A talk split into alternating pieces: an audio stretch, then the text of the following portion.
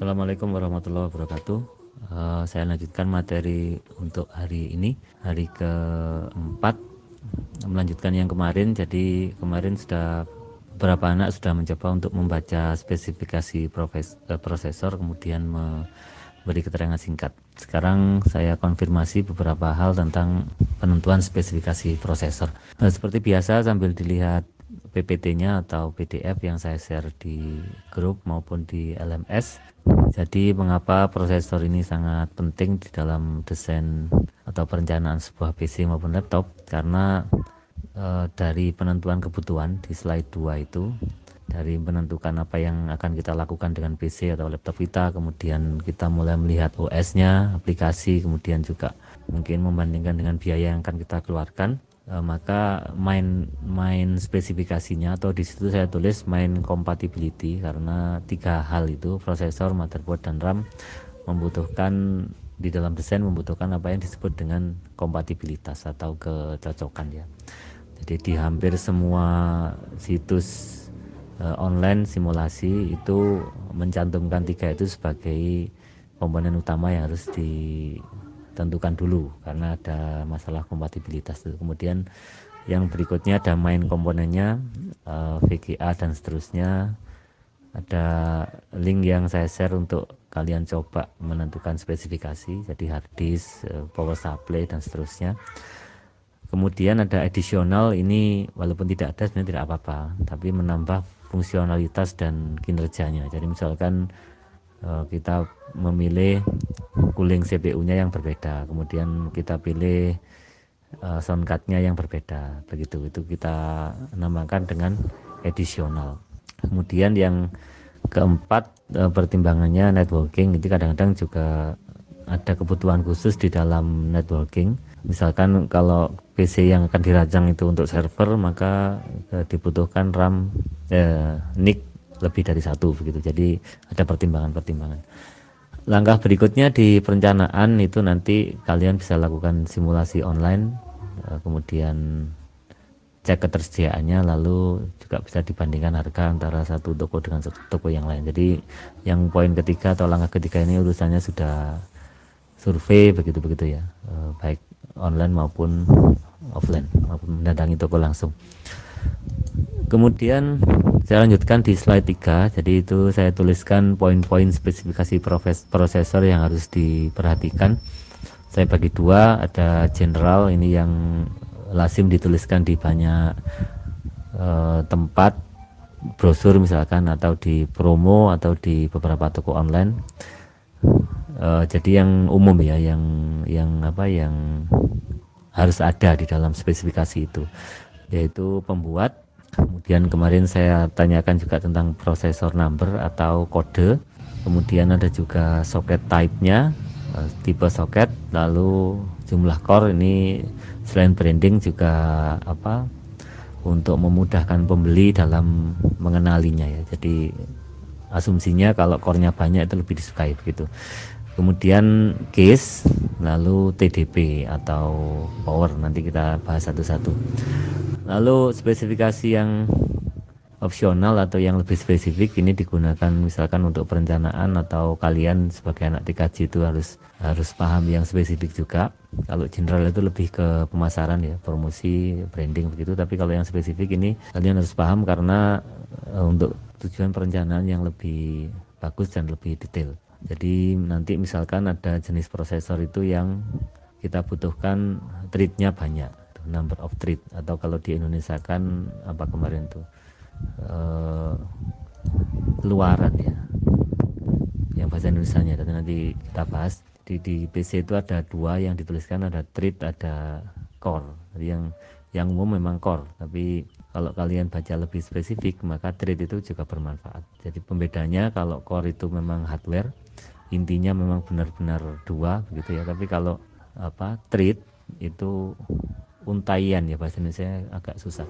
Intinya treat itu uh, pembacaan prosesor per core-nya dalam satu detik itu berapa. Jadi kalau dituliskan dua treat berarti satu core-nya itu mampu membaca dua instruksi. Gambarnya begitu. Jadi seolah-olah prosesor yang punya dua treat itu secara software seolah-olah jadi empat core. Jadi intinya dua treatnya dua.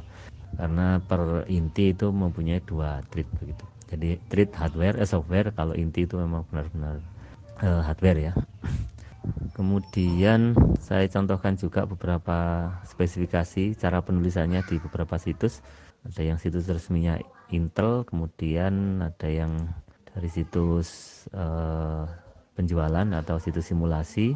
Jadi contohnya yang di situ simulasi itu tidak dituliskan detail, cuma manufaktur ya, Intel, kemudian kodenya Core i7, lalu kode nomornya 8700K begitu. Kemudian ada kecepatan, lalu 3,7 itu. Kemudian ada case, lalu ada soket, lalu ada apa lagi itu?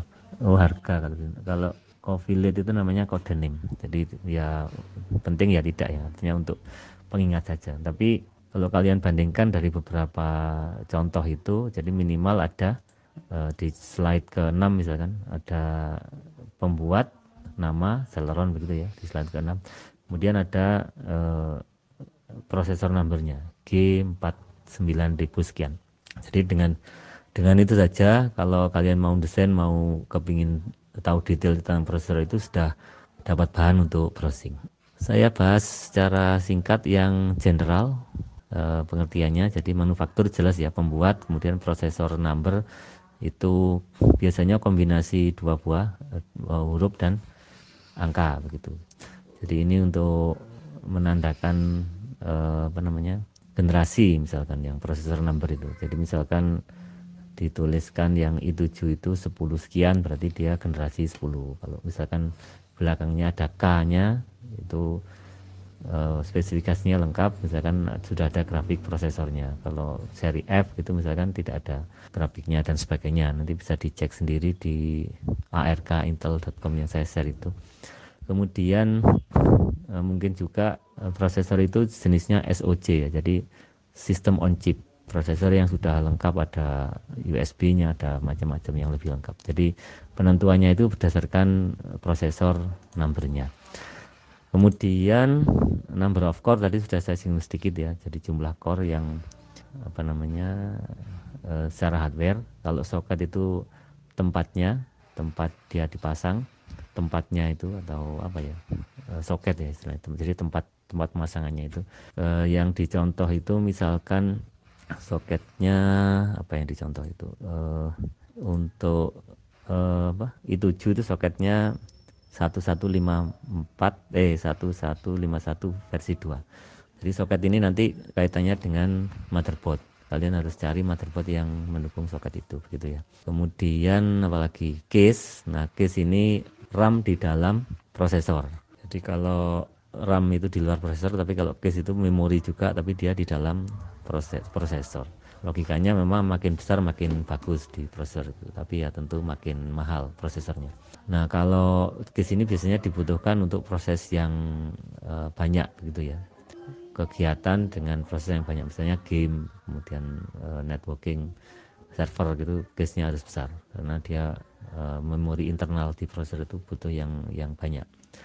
Kalau single Eh, kegiatannya tidak terlalu banyak maka case-nya case ya kecil-kecil saja. Eh, Celeron yang saya contohkan itu case-nya cuma 4 MB 4 4 megabyte ya. Tapi kalau yang i7 yang ada di slide ke berapa kemarin? Tadi 5 itu itu case-nya 12 jadi 4 4 kali lipatnya ya tentu kebutuhannya beda Kemudian TDP ini bahasa singkatnya adalah konsumsi daya ya, thermal dissipation power. Satuannya watt. Kembangannya e, berapa watt dia perlu prosesornya saja. Jadi semakin besar ya semakin butuh tenaga besar, daya besar. Ini nanti kaitannya dengan apa? Dengan power supply power supply-nya. Yang saya contohkan itu Celeron itu karena dia diperuntukkan untuk mobile maka wattnya cukup kecil, e, cukup 6 watt. Jadi time dissipation power. Jadi artinya apa daya rata-rata ya. Jadi walaupun di situ tertulis 6 watt tidak berarti sepanjang waktu 6 watt. Karena ada misalkan ada spesifikasi SDP skenario, skenario desain. Jadi kalau TDP itu rata-rata, tapi kalau e, skenario itu yang real digunakan biasanya lebih rendah. jadi bisa kita katakan maksimalnya 6 watt lah. Kalau rata-rata apa kalau realnya sekitar 48 untuk contoh yang saya cantumkan itu. Uh, apalagi number of thread tadi itu ya spesifikasi memori. Jadi uh, itu spesi uh, memori yang didukung oleh prosesor itu. Kemudian ada grafik ini sudah saya singgung tadi ada prosesor yang sudah ada GPU-nya grafik processor unit kemudian ada yang belum itu kita harus baca di spesifikasi. Nah, sekali lagi kalau SOC itu bahkan dia sampai ada I/O-nya di dalamnya. Jadi dia sudah bisa disambungkan ke USB ada berapa, kemudian uh, apa namanya? Untuk wireless itu sudah ada sekalian kalau memang dia SOC, sistem on chip. Jadi seperti prosesornya HP itu rata-rata SOC. Tapi kalau prosesor yang eh, CPU itu yang tidak terlalu banyak ekspansinya karena ekspansinya menggunakan chip lain atau perangkat lain. Kemudian advent teknologi ini bahkan sampai ada fitur uh, virus yang antivirus yang hardware sampai ada sistem keamanannya di situ. Nanti kita bahas lebih lanjut. Ini sekali lagi banyak ditemui di prosesor yang SOC seperti netbook kemudian HP. Uh, eh, terakhir itu ada fotonya penemunya Intel atau pendirinya pabrik Intel membuat prosesor yang sampai sekarang masih eksis Pak Gordon. Dia mengungkapkan teori yang sangat terkenal namanya uh, Moore ya hukum Moore yang mengatakan bahwa perkembangan prosesor itu per lima tahun uh, yang naik adalah jumlah komponen atau transistor. Kalian akan mempelajari itu di apa, digital ya digital dasar. Jadi satu prosesor kecil itu yang ada di laptop kita yang ukurannya tidak sampai dua kali dua senti itu di dalamnya terdapat satu juta transistor. Itu untuk Pentium 2 Pentium 9 itu sekarang sudah hampir satu triliun ya transistor. Terakhir i5 itu uh, 700-an 700 ribu, 700 ribuan eh 700 jutaan jadi itu gambaran jadi semakin banyak komponen yang ada di uh, dalam sebuah prosesor itu namanya yang mencetuskan pendirinya Intel Gordon Moore yang terkenal dengan uh, Moore's Law-nya ada kurang lebihnya mohon maaf. Wassalamualaikum warahmatullahi wabarakatuh.